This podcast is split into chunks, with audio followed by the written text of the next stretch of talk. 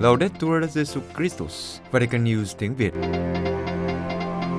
Radio Vatican, Vatican News tiếng Việt. Chương trình phát thanh hàng ngày về các hoạt động của Đức Thánh Cha, tin tức của Tòa Thánh và Giáo hội Hoàng Vũ được phát 7 ngày trên tuần từ Vatican và Roma. Mời quý vị nghe chương trình phát thanh hôm nay, thứ năm ngày 29 tháng 2 gồm có Trước hết là bản tin, kế đến là một gặp Đức Giáo Hoàng.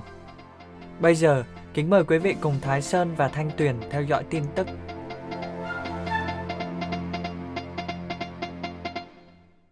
Đức Thánh Cha Francisco nhấn mạnh, giám mục được Chúa Kitô chọn chứ không phải được mua ở chợ. Vatican gặp gỡ các giám mục tham dự thượng hội đồng của giáo mục công giáo Albany vào sáng thứ Tư ngày 28 tháng 2. Đức Thánh Cha nhắc nhở họ chọn lựa các giám mục cẩn thận để có những mục tử gần gũi với đàn chiên, không tìm kiếm danh vọng. Ngài cũng mời gọi các giám mục cầu nguyện nhiều và chăm sóc ơn gọi. Đức Thánh Cha nói với các tham dự viên của Thượng Hội đồng của Giáo hội Công giáo Armeni. Xin hãy lựa chọn họ một cách cẩn thận để họ tận tâm phục vụ đoàn chiên, trung thành với việc chăm sóc mục vụ, không bao giờ tìm kiếm địa vị. Không nên lựa chọn họ dựa trên thiện cảm hay khuynh hướng của mình và phải hết sức cẩn thận với những người mau mắn với chuyện kinh doanh hoặc những người luôn sách vali trong tay trong khi để dân chúng mồ côi. Đức Thánh Cha cảnh giác cách mạnh mẽ về điều mà Ngài gọi là ngoại tình mục vụ. Khi một giám mục coi giá phận của mình là bước đệm để đạt tới một vị trí uy tín hơn mà quên rằng mình đã kết hôn với giá phận.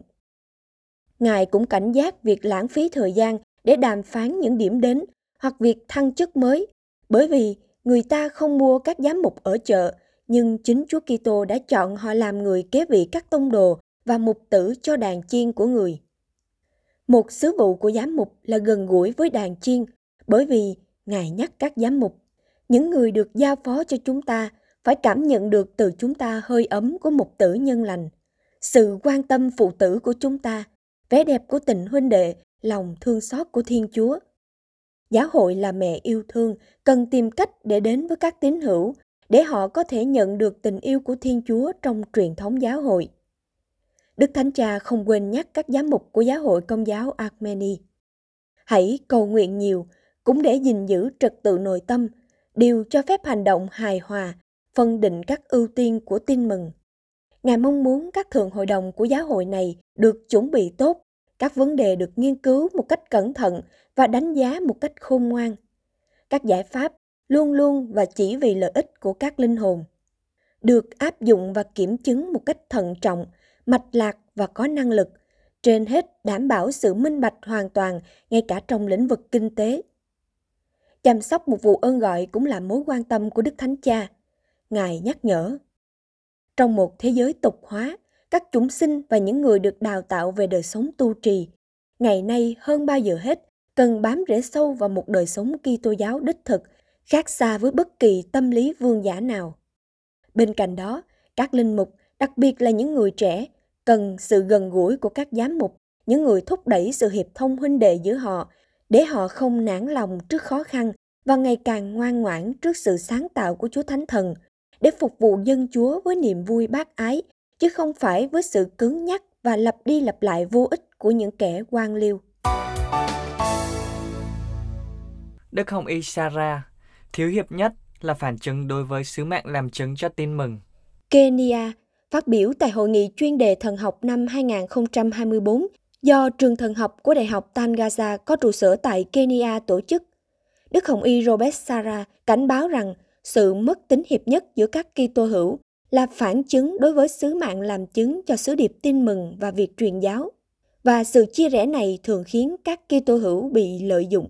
Phát biểu trong bài diễn văn có tựa đề Làm cho mọi quốc gia trở thành môn đệ, nhiệm vụ truyền giáo của Chúa Kitô. Vào ngày 22 tháng 2, ngày đầu tiên của sự kiện, Đức Hồng Isara nói Nếu chúng ta không phải là một, nếu chúng ta bị chia rẽ, thì chứng tá của chúng ta về Chúa Kitô cũng bị chia rẽ và thế giới sẽ không tin vào tin mừng. Ngài kêu gọi các Kitô hữu châu Phi ưu tiên vâng theo sứ điệp tin mừng và để các nguyên tắc của đức tin Kitô vượt lên trên tất cả các căn tính khác, bao gồm bộ lạc, quốc tịch và chủng tộc. Trước tiên, hãy tìm kiếm sự hiệp nhất trong đức tin Kitô giáo, sau đó là với những người đồng hương của chúng ta và những người châu Phi. Cảnh báo việc các Kitô hữu dễ bị lợi dụng khi họ chia rẽ, Đức Hồng Y Sarah nói, Nếu chúng ta không nỗ lực đạt được sự hiệp nhất trong Chúa Kitô, thì chúng ta còn tệ hơn nữa. Sự chia rẽ giữa chúng ta, tôn giáo, sắc tộc và chính trị dễ bị lợi dụng. Chúng ta có thể bị các chính trị gia tham nhũng hoặc thậm chí các thế lực nước ngoài lợi dụng. Đức Hồng Y Sarah đã liên kết sự hiệp nhất giữa các môn đệ của Chúa Giêsu Kitô với sự tiến bộ. Ngài nói, chỉ có cùng nhau chúng ta mới có thể thịnh vượng. Đức Hồng Y Parolin nói, giả thuyết Âu Châu can thiệp quân sự vào Ukraine là đáng sợ. Vatican, ngày 27 tháng 2, trả lời các phóng viên tại lễ trao giải thưởng quốc tế kinh tế và xã hội của tổ chức Centesimus Annus Pro Pontifice, Bách Chu Niên vì Giáo Hoàng, Đức Hồng Y Pietro Parolin, quốc vụ khanh tòa thánh, mạnh mẽ nói rằng can thiệp quân sự của Âu Châu vào Ukraine là đáng sợ, cần phải có ý chí để thực hiện các giải pháp được đưa ra. Ngày 26 tháng 2, Tổng thống Pháp Macron đã công bố các bước mới để hỗ trợ Ukraine trong cuộc chiến chống lại cuộc xâm lược của Nga. Ông nói không loại trừ việc quân đội phương Tây triển khai để đạt được mục tiêu của Âu Châu là đánh bại Moscow. Tại sự kiện, bình luận về điều này, Đức Hồng Y Parolin nói đây là một kịch bản khủng khiếp bởi vì sẽ đưa đến sự leo thang. Điều này ngay từ đầu chúng ta đã cố gắng tránh. Đó là một kịch bản mà Ngài không muốn nói đó là ngày tận thế, nhưng chắc chắn là đáng sợ. Theo Đức Hồng Y, sở dĩ ông Macron đề xuất như vậy có thể do thực tế là sau 2 năm chiến tranh vẫn không có một giải pháp nào được thực hiện, như quân sự hoặc đàm phán. Ngài nói, Điều lý tưởng là tìm cách để hai bên bắt đầu nói chuyện và đối thoại. Tôi tin rằng nếu chúng ta nói chuyện với nhau, chúng ta sẽ tìm được giải pháp. Nhiều giải pháp đã được đề xuất, điều quan trọng là cần có ý chí thực hiện.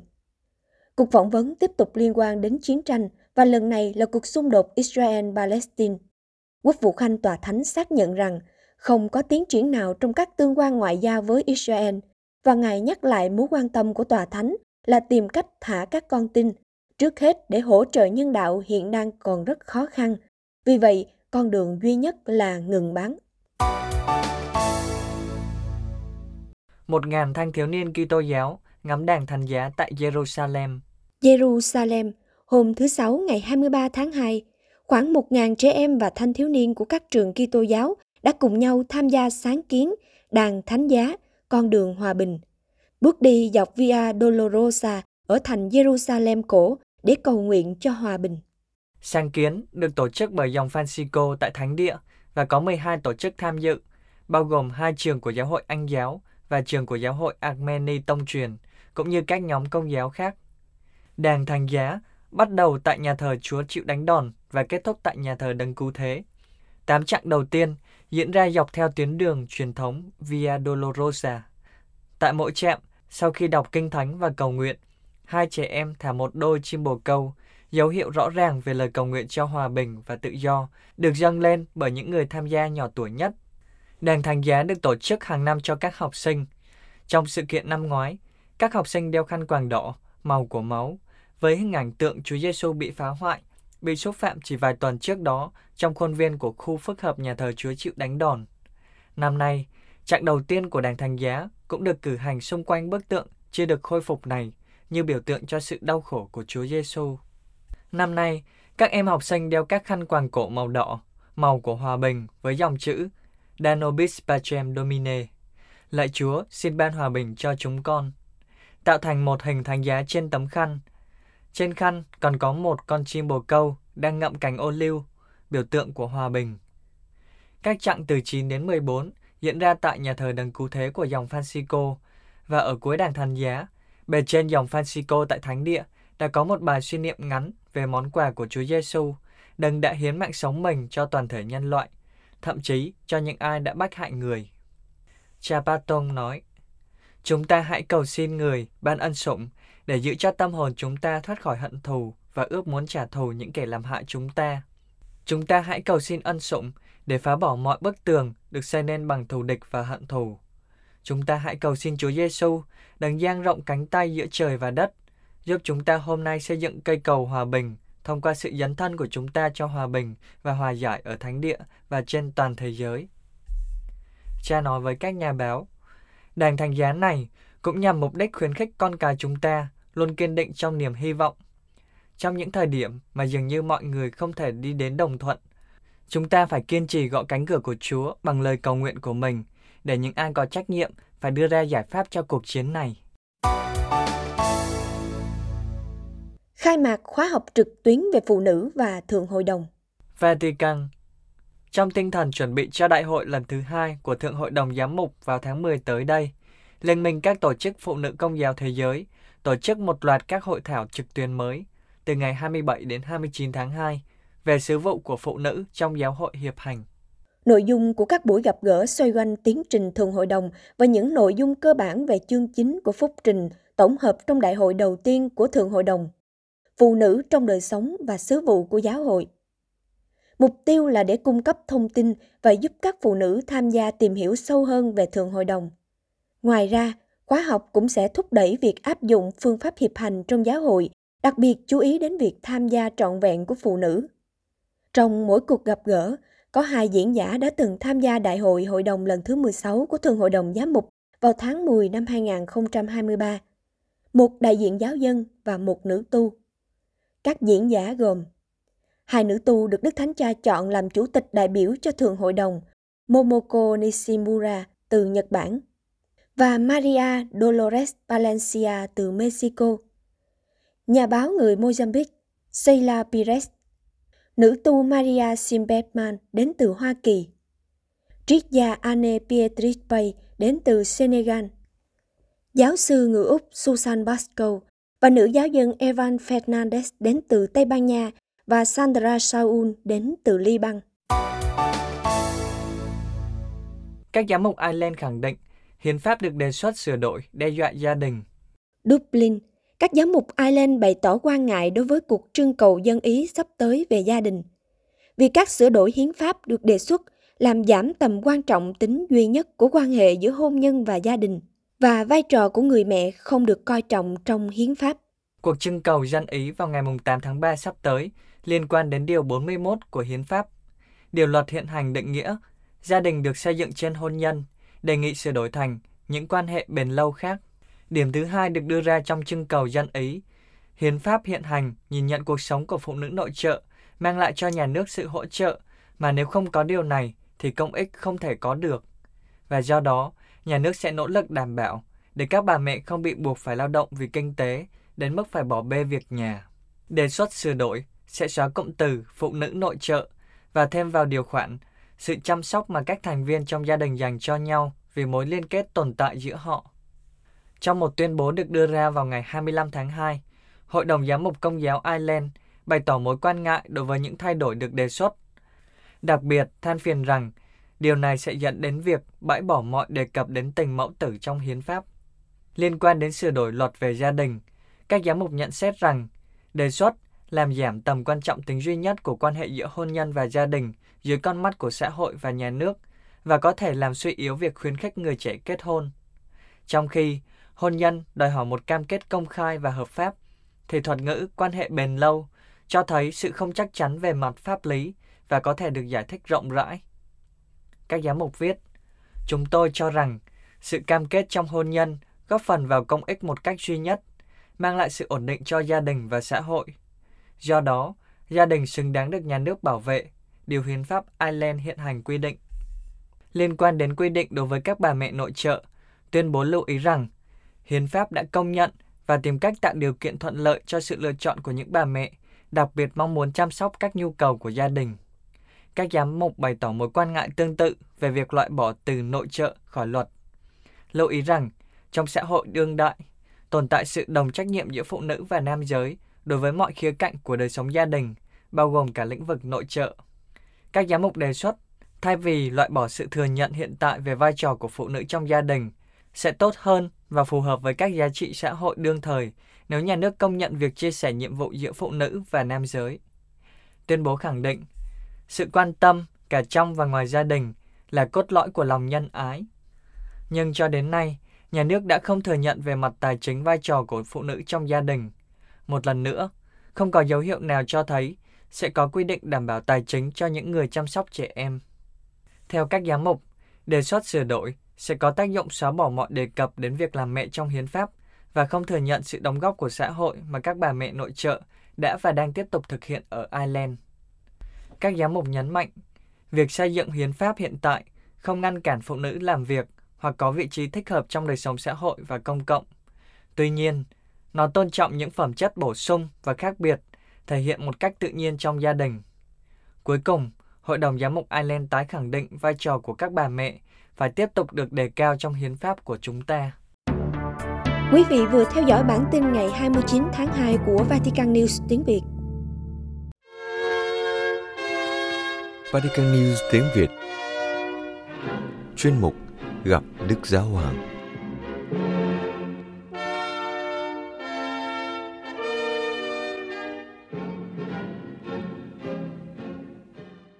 Kính thưa quý thính giả, trở lại buổi tiếp kiến chung hàng tuần vào sáng thứ Tư ngày 28 tháng 2 sau một tuần tĩnh tâm. Trong bài giáo lý tuần này, Đức Thánh Cha nói về hai thói xấu, ghen tị và kiêu ngạo háo danh. Đây là hai thói xấu của người muốn được sự chú ý của toàn thế giới, chỉ chú trọng vào mình. Thói ghen tị khi bị thúc đẩy bởi sự oán giận người khác có thể dẫn đến sự căm thù sát hại người khác. Để chữa thói xấu này, Đức Thánh Cha mời gọi nghe lời của Thánh Phaolô, hãy thương mến nhau với tình huynh đệ, coi người khác trọng hơn mình.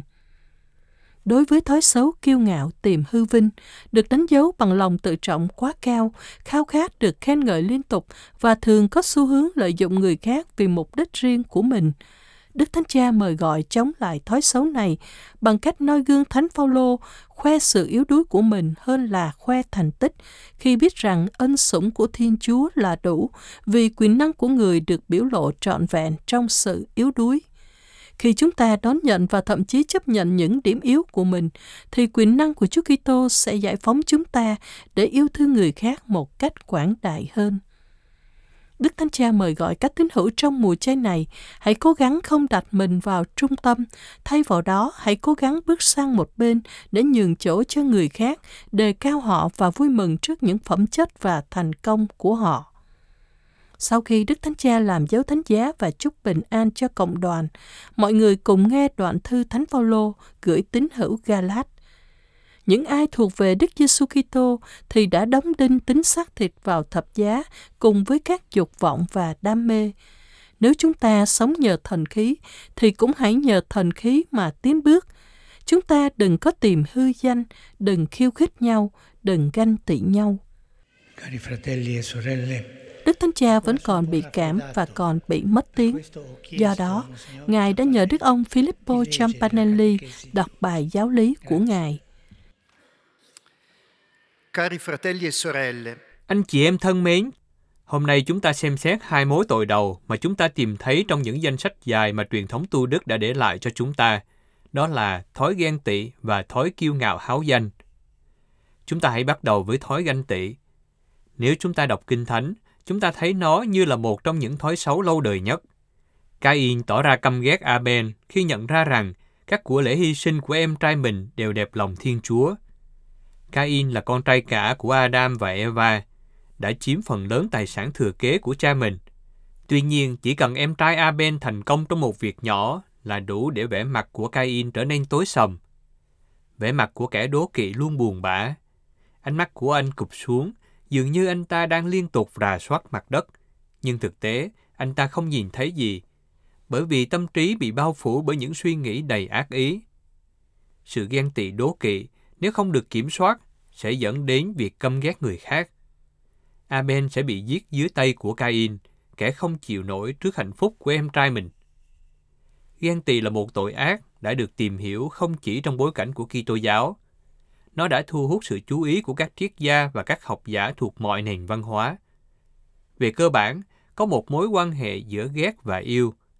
Chúng ta muốn điều xấu cho người khác, nhưng trong thâm tâm của chúng ta lại muốn giống họ người khác là sự tỏ hiện của những gì chúng ta muốn trở thành và điều mà trong thực tế chúng ta không được như vậy. Sự may mắn của họ dường như là một sự bất công đối với chúng ta. Chắc chắn chúng ta nghĩ chúng ta xứng đáng nhận được những thành công hay vận may tốt đẹp hơn họ nhiều. Gốc rễ của thói xấu này là một quan niệm sai lầm về Thiên Chúa. Chúng ta không chấp nhận rằng Thiên Chúa có một lối toán học của riêng mình, khác với chúng ta. Ví dụ trong dụ ngôn của Chúa Giêsu về những người thợ được ông chủ gọi vào làm vườn nho vào những thời điểm khác nhau trong ngày. Những người đến trước tin rằng họ có quyền được trả lương cao hơn những người đến sau cùng. Nhưng ông chủ lại trả lương cho mọi người như nhau và nói, chẳng lẽ tôi lại không có quyền tùy ý định đoạt về những gì là của tôi sao? Hay vì thế tôi tốt bụng mà bạn đâm ra ghen tức? Chúng ta muốn áp đặt logic ích kỷ của mình cho Thiên Chúa, nhưng logic của Thiên Chúa là tình yêu. Của cải của người ban cho chúng ta được tạo ra để chia sẻ. Đó là lý do tại sao Thánh Phaolô khuyên các tín hữu rằng hãy thương mến nhau với tình huynh đệ, coi người khác trọng hơn mình. Đây là phương thuốc chữa trị thói ghen tị. Đức Thánh Cha tiếp tục bài giáo lý với thói xấu thứ hai mà chúng ta xem xét hôm nay, đó là thói kiêu ngạo háo danh. Thói xấu này song hành với con quỷ đố kỵ và hai thói xấu này cùng nhau là điển hình của một người khao khát trở thành trung tâm của thế giới, tự do lợi dụng mọi thứ và mọi người, đối tượng của mọi lời khen ngợi và yêu mến. Thói kiêu ngạo háo danh là lòng tự trọng bị thổi phồng và vô căn cứ. Người háo danh có cái tôi cồng kềnh, anh ta không có sự đồng cảm và không nhận ra rằng trên thế giới này còn có những người khác ngoài mình các mối quan hệ của anh ta luôn mang tính công cụ, đặc trưng với sự lấn áp người khác. Con người của anh ta, những chiến công, những thành công phải được mọi người nhìn thấy. Anh ta luôn là kẻ ăn xin sự chú ý. Và nếu đôi khi những phẩm chất của anh ta không được thừa nhận, thì anh ta sẽ trở nên tức giận dữ dội. Những người khác thật bất công, họ không hiểu, họ không đủ trình độ.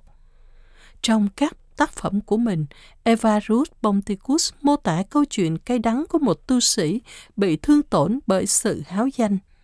Chuyện xảy ra là sau những thành công đầu tiên trong đời sống thiên liêng, tu sĩ này cảm thấy mình như đắc đạo và sau đó lao vào thế giới để nhận được lời khen ngợi. Nhưng tu sĩ này không hiểu rằng mình chỉ mới bắt đầu cuộc hành trình thiên liêng và một sự cám dỗ đang rình rập sẽ sớm khiến vị này xa ngã. Để chữa lành tính háo danh, các bậc thầy tu đức không đề xuất nhiều phương thuốc, bởi vì về căn bản, tính xấu háo danh cũng có cách chữa trị của nó. Những lời khen ngợi mà kẻ háo danh hy vọng gặt hái được trên thế giới sẽ sớm chống lại anh ta.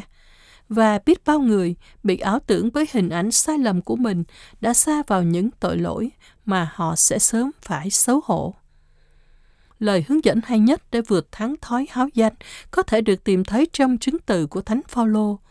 Thánh Tông Đồ luôn phải đối mặt với một khuyết điểm mà Ngài không bao giờ có thể khắc phục được. Ba lần Ngài cầu xin Chúa giải thoát Ngài khỏi cực hình đó, nhưng cuối cùng Chúa Giêsu đã trả lời Ngài. Ơn của Thầy đã đủ cho anh, vì sức mạnh của Thầy được biểu lộ trọn vẹn trong sự yếu đuối.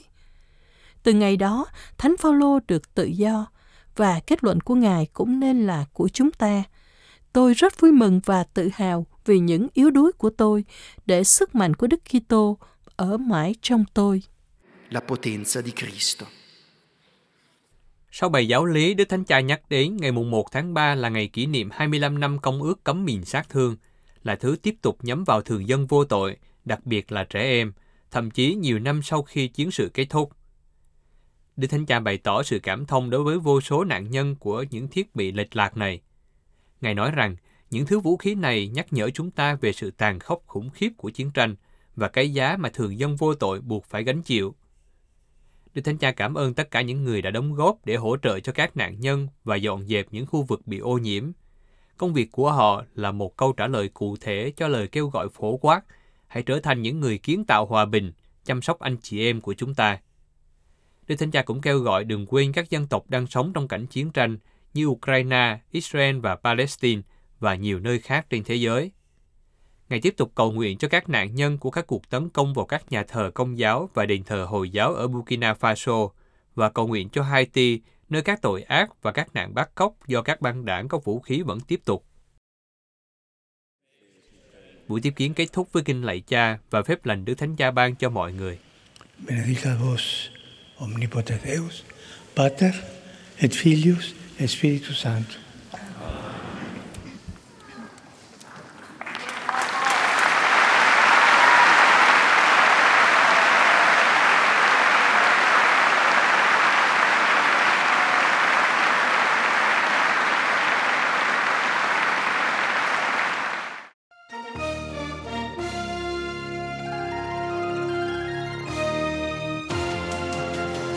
Cảm ơn quý vị đã chú ý lắng nghe chương trình Radio Vatican của Vatican News tiếng Việt. Xin Thiên Chúa chúc lành cho quý vị và toàn gia quyến. Laudetur Jesu Christus, ngợi khen Chúa Giêsu Kitô.